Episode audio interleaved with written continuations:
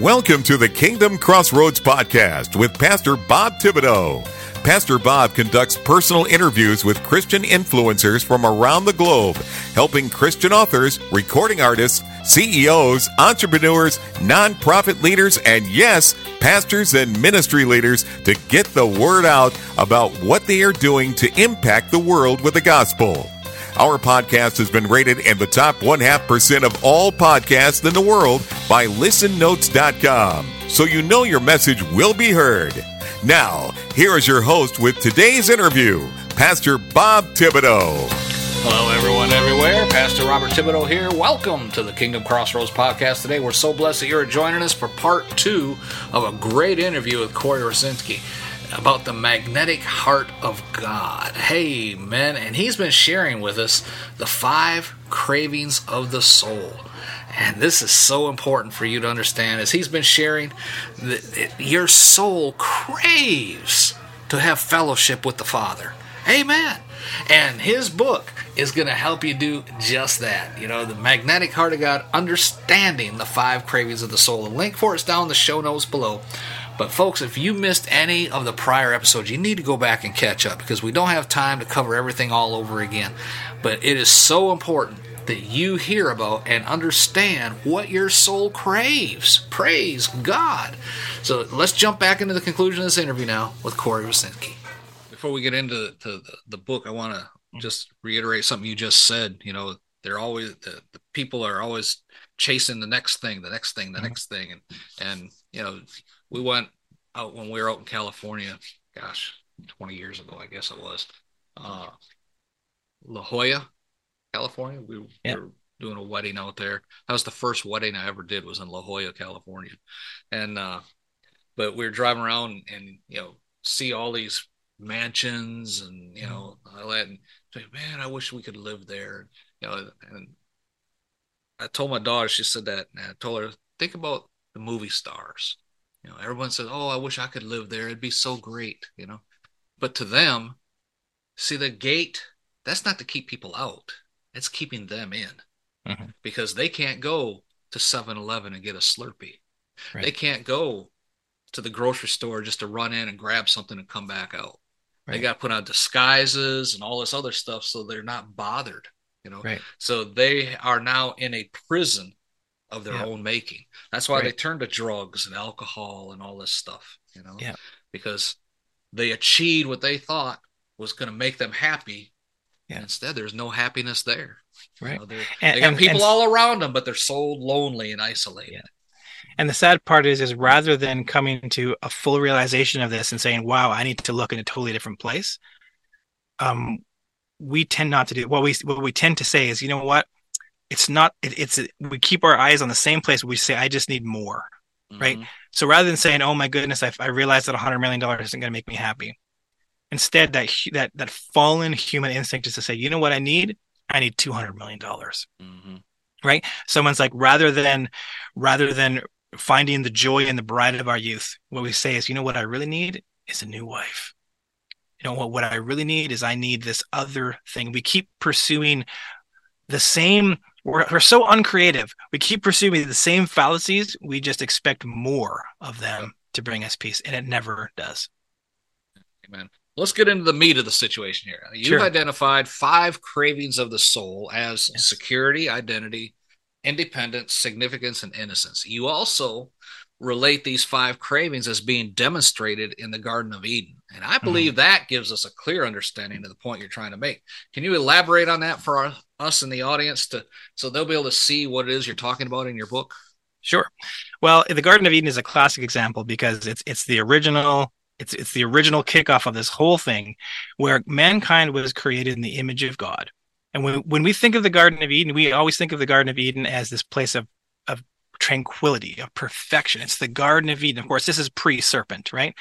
Mankind was living, there was there was um they had total security. They they had total identity. They had total independence. I love that passage where it says, you know, God would bring the animals to to Adam, and whatever he named them, that's what it was. Right? God wasn't micromanaging them. They were they were allowed to steward and govern and rule over the earth. Um, they had significance. They were the crown jewel of creation. They had innocence. Right? Sin had not yet entered the world.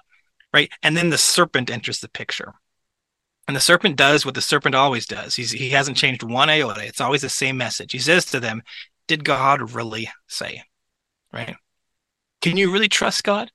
And then he even goes on further to say that, that God's motives in this are impure. He's concerned that if you get smart enough, you know, it's going to be bad for him, right? So what does he do? He calls into question their security and their identity in God himself. And he promises them unique independence and significance. He says, you will be like God, right? So Adam and Eve exchange real security and identity for a phony sense of independence and significance. And in so doing, they sin and they lose their innocence. It all comes crashing down, right? Because those are the five cravings of the soul in a nutshell. And of course, in the book, I go in depth into them. There are security, identity, independence, significance, and innocence. These are the cravings that have driven every person in history to do everything we have ever done. And they aren't just psychological. They aren't just biological. They are in the soul. Let's talk about security first. You know, we all mm-hmm. want security, as you said, yeah. to feel safe yeah. in our life. Share a little bit about this need for our soul to experience that sense of security. Right. Well, security, I, I break down into two categories. I break it down into physical security and to relational security. You know, physical security, um, physical security is well documented in, in the field of psychology, right? We call it the survival instinct, our desire to stay alive, right? Um, and but it's not just our desire to stay alive. It's our desire to stay alive um, that is proactive. Right. So I don't just run away from danger, but I actually build walls to protect me from it. Right. We're not just reactive. We're proactive to trying to stay secure. So on one hand, there is this idea, this protection of, of physical security that we all have. Right. Even the most heinous murderer in the murderer in the world is going to put safeguards in place to make sure that what they inflicted on someone else isn't going to be inflicted upon them. Right. Which is why all these massive drug lords and all this stuff are so paranoid. They're all worried about their own. They'll, they'll go mow down, you know, all these other people with totally heartlessly. And yet they want to protect themselves. But then there's relational security. And that is to say, that is, this is the source of all of our songs, right? All of most of our stories. We want to know our hearts are, in, are safe in the hands of those who hold them. And so what do we look for uh, security in? We tend to look for security, as I said, in walls, in, in money. If I have enough money, no one can harm me, is our imagination. Of course, money can be taken away. So it's a fallacy, but it's something we convince ourselves of. Um, I'm going to have my security in life insurance plan. I'm going to have my security, or we look for someone specific. I'm going to put my security in this man or in this woman, and they they are going to keep my heart safe. Of course, we're all fallible, and so that that never works out long term. There is always blips in that road. There's only one place we can actually find security, and that is the, that is in the, our maker, or in the person, or in the God himself who who made us and who is making a place for us. You know, the scripture says um, um, in Matthew, I believe it is, don't don't fear those who can kill the body and after that can do no more. Right. Yeah. Which I think it's Mark now, I think, but but if you're going to fear anyone, fear God, who who alone has power over the soul. Right. Amen. Amen. And he alone is the place where we can actually find true security. And yet the truth of the matter is, we as Christians are famous for saying, oh, I know this. Yeah, God's God's my security. I know all this. And yet we go out and we live exactly like our unbelieving neighbors. Yeah. Worried about the same exactly. things, the same finances, the same concern over someone leaving us, the same concern over, we have the same insurance plans, right? We're talking out of both sides of our mouth, yeah, right? Amen. And so a part of the, like I said, the book is, is to help us come to a, come to a self-awareness, right? Um, and when we come to a self-awareness, we actually actually come to a social awareness as well, because one of the beautiful things about understanding the cravings of the soul as well is it doesn't just help me understand me. It helps me understand everybody else, and we become united, united in that, in that core craving. Amen. And that that brings us to identity. I mean, mm-hmm. as believers, we identify as being created in the image of God. But right. is it that easy to convince our mind and heart? Right. Well, no, because we're fallen, right? Because we have a sin nature. Because, I mean, and that is always a challenge. God, I call the book The Magnetic Heart of God because I believe that God placed these cravings inside of us for the purpose of drawing us back to him. Because only in them can they be satisfied. The problem is we have a sin nature now who constantly works to divert these cravings into, into fallible and faulty places. Right? And that is the great, the great battle we see is on one hand, the magnetic heart of God is drawing us to him. We intuitively know this. And yet our sin nature is diverting us into folly. right? In the case of identity, you're exactly right. I'm going to say, I, I am, I am, I am the apple of God's eye. I am a son of the Most High God. You know, I can say all these things as a Christian, right? And yet, my, my pursuit of identity is oftentimes eerily reflective of my unbelieving neighbor, where what I really am looking for identity in is the fact in, in my children, in my spouse, in my career, in the diploma on my wall, right? Again, perhaps in the money in my bank account, I want people to to see that. Um, and so the book is really a call to say, hey, all of these places, again, are fallacies, right? And your identity is not safe here. Our identity needs to be in Christ, where he's called us to be. And this has to be a very real identity. It can't just be a lip, lip service identity. This is the very crux of what the scripture says when God says, these people honor me with their mouths, um, but their hearts are far from me. Again, what is the heart? We can go back into that. The heart is the soul. That's a whole nother conversation, but we, we always talk about the soul ambiguously. Just as we talk about the heart ambiguously. But in both Hebrew and the Greek, the word heart in the scripture is the seat. It's the core of who we are. It's talking about the soul. Amen. Amen. You know, the United States of America was founded on the idea of independence, being independent from a monarchy that they believed no longer cared about them. That's, right. You know, autonomy, not right. being dependent on someone else. How does our soul view independence for us today? Right. right. Well, because our soul has fallen, um, it has forgotten its need for to connect with its maker. And so, as I mentioned, our sin nature is always trying to divert us into folly. And so we do see, I mean, when you think of our insatiable craving um, for freedom and for individuality and all these things, by the way, they're, like I said, these cravings are not sin. What makes these cravings sin is when we divert them away from God, their true fulfillment, and we divert them into fallible places. That's when they become sin. Yeah. Right. Amen. And, um, So yes, we see this great push in the world today for independence, that we could somehow stand on our own. And the sad part about this is we simply were not designed that way. And that's why there is no independence and there is no freedom that is really ever enough, right? We gain one freedom when immediately we demand another freedom, or we gain another freedom and we demand another freedom. And it's never enough. It's uh, we see this in the culture today. It's constantly pushing back the boundaries further and further and further and further. We see it in sexuality. We see it financially. We see it all over the place. This this craving for independence. And um, interestingly enough, as we saw with Adam and Eve in the garden, um, it's only in God that we can experience what I call safe independence.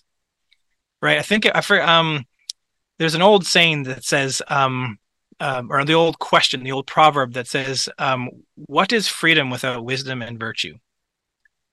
And the answer, it is the greatest of all possible evils.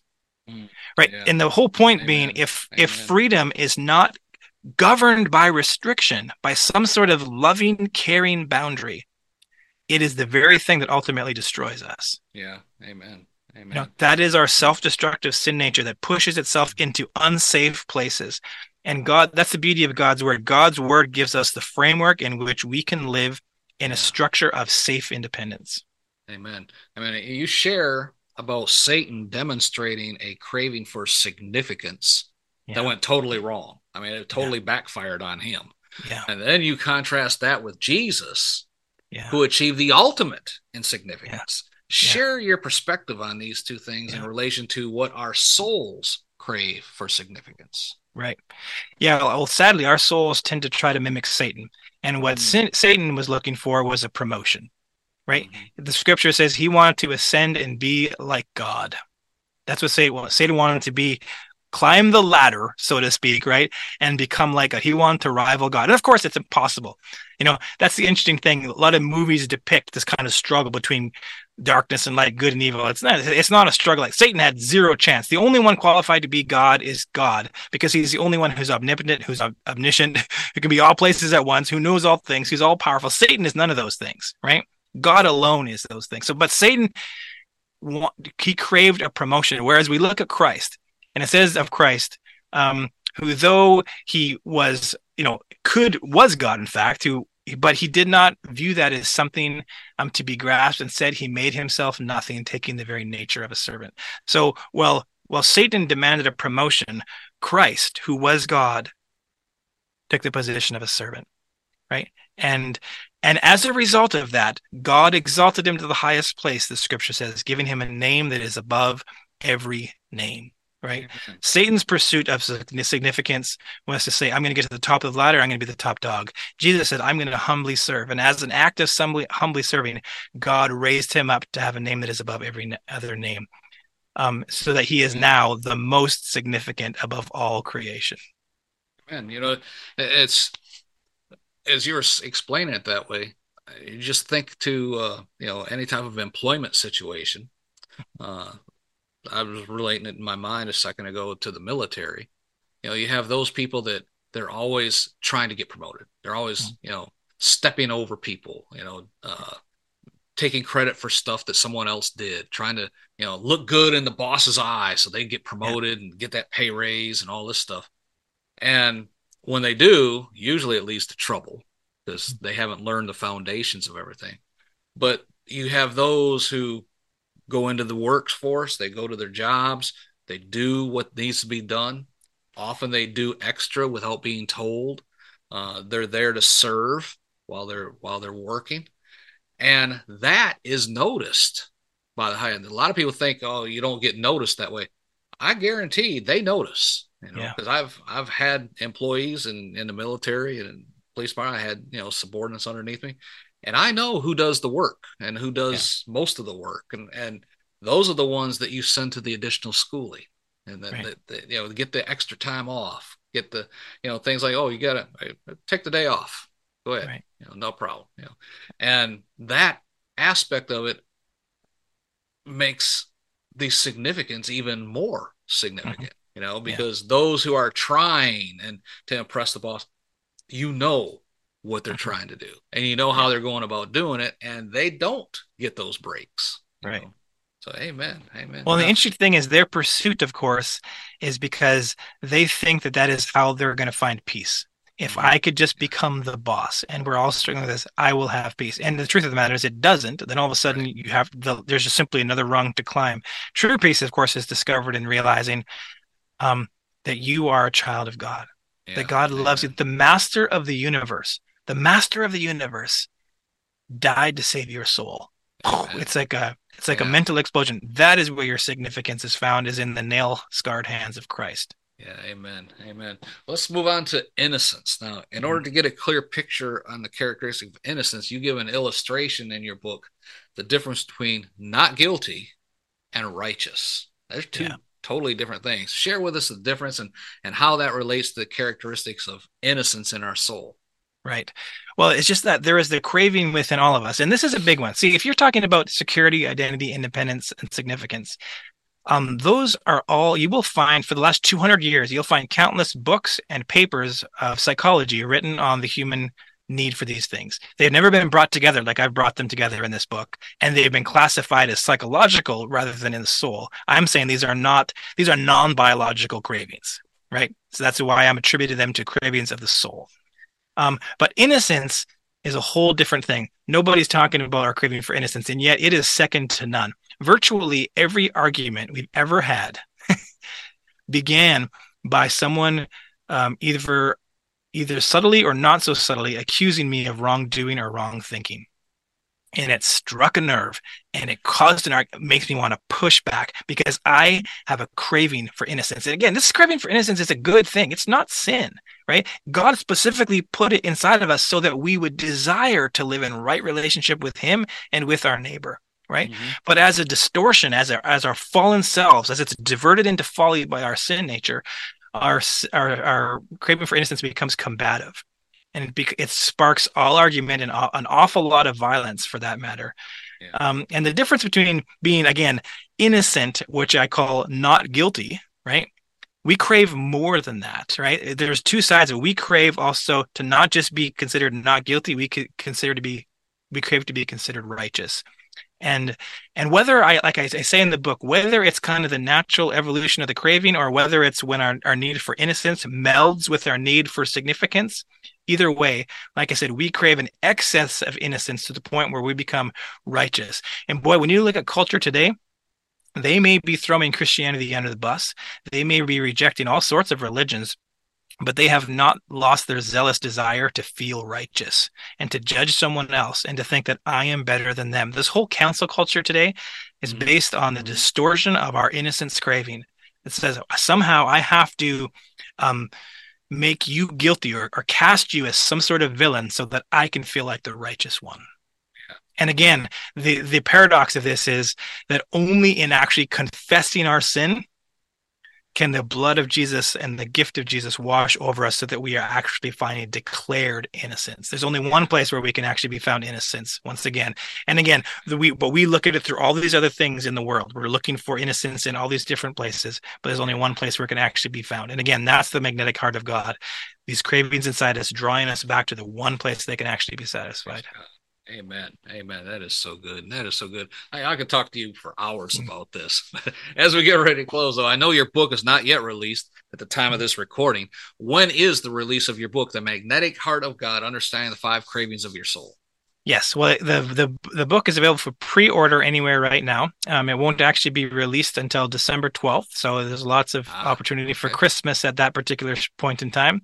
Um, but it's available for pre-order right now. And uh, pre-orders for, for up-and-coming authors like me are important because they actually signal to book uh, bookstores whether or not they actually want to carry the book. Yeah. Um. Amen. So, um, yeah, I would love it if people would be interested in pre-ordering it. It is a deep dive into the core of who we are.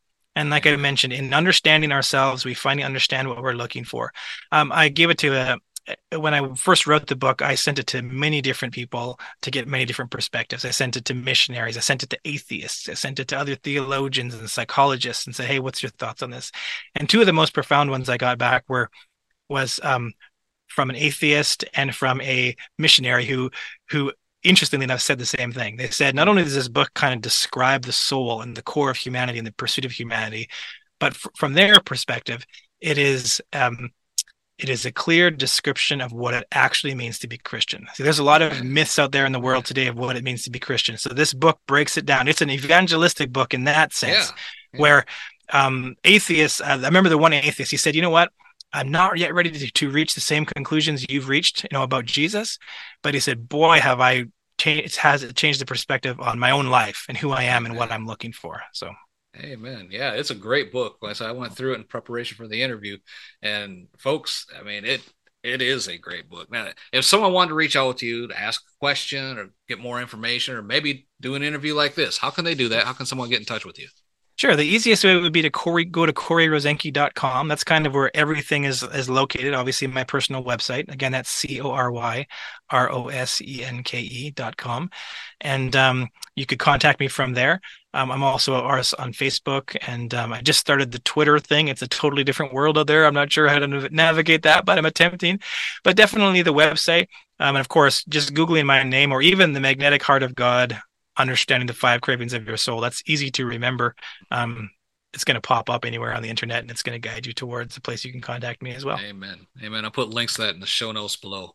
Folks, in this society today, the world wants you to never offend anyone. Just accept each and every person and their beliefs and just leave it at that. Actually, that's what they say. But what they want us as believers to do is to accept their belief systems and keep ours to ourselves. But that's not what sharing the gospel is all about. As Pastor Cory shares towards the end of his book, The Magnetic Heart of God, he says in the book, proclaiming the gospel without offending is not possible. Even Jesus could not do that, which is why Jesus told us in John fifteen twenty, if they persecuted me, they'll persecute you. This is also reinforced by Paul in his letter to Timothy, where he shared in Second Timothy three twelve. In fact, everyone who wants to live a godly life in Christ Jesus will be persecuted. Those are not comforting words for many people today. But in the big picture of things, it should be a comfort to those who truly believe.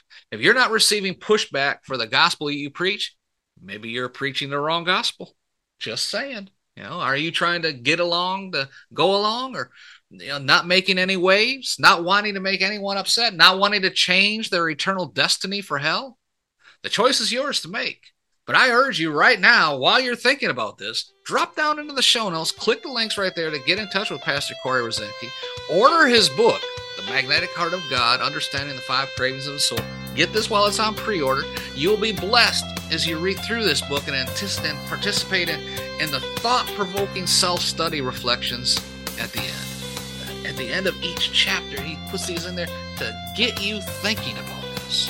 Pastor Cory, thank you for taking the time out of your busy schedule to come on the program today and share with us. I do appreciate your time. Thank you again for the opportunity. Folks, that's all the time we have for today. For Pastor Cory Rosenke and myself, this is Pastor Bob reminding you to be blessed in all that you do. Thank you for listening to today's episode of the Kingdom Crossroads Podcast. Please subscribe to our podcast so you can be notified when another episode is published. With over eight hundred interviews and one thousand published episodes, Pastor Bob is known as a podcasting expert for helping others to create their own podcast to share their messages with the world. Please visit our website at w w w dot podcasters for christ dot com. That web address again is w w w dot podcasters for christ dot com for more information. Until next time, be blessed in all that you do.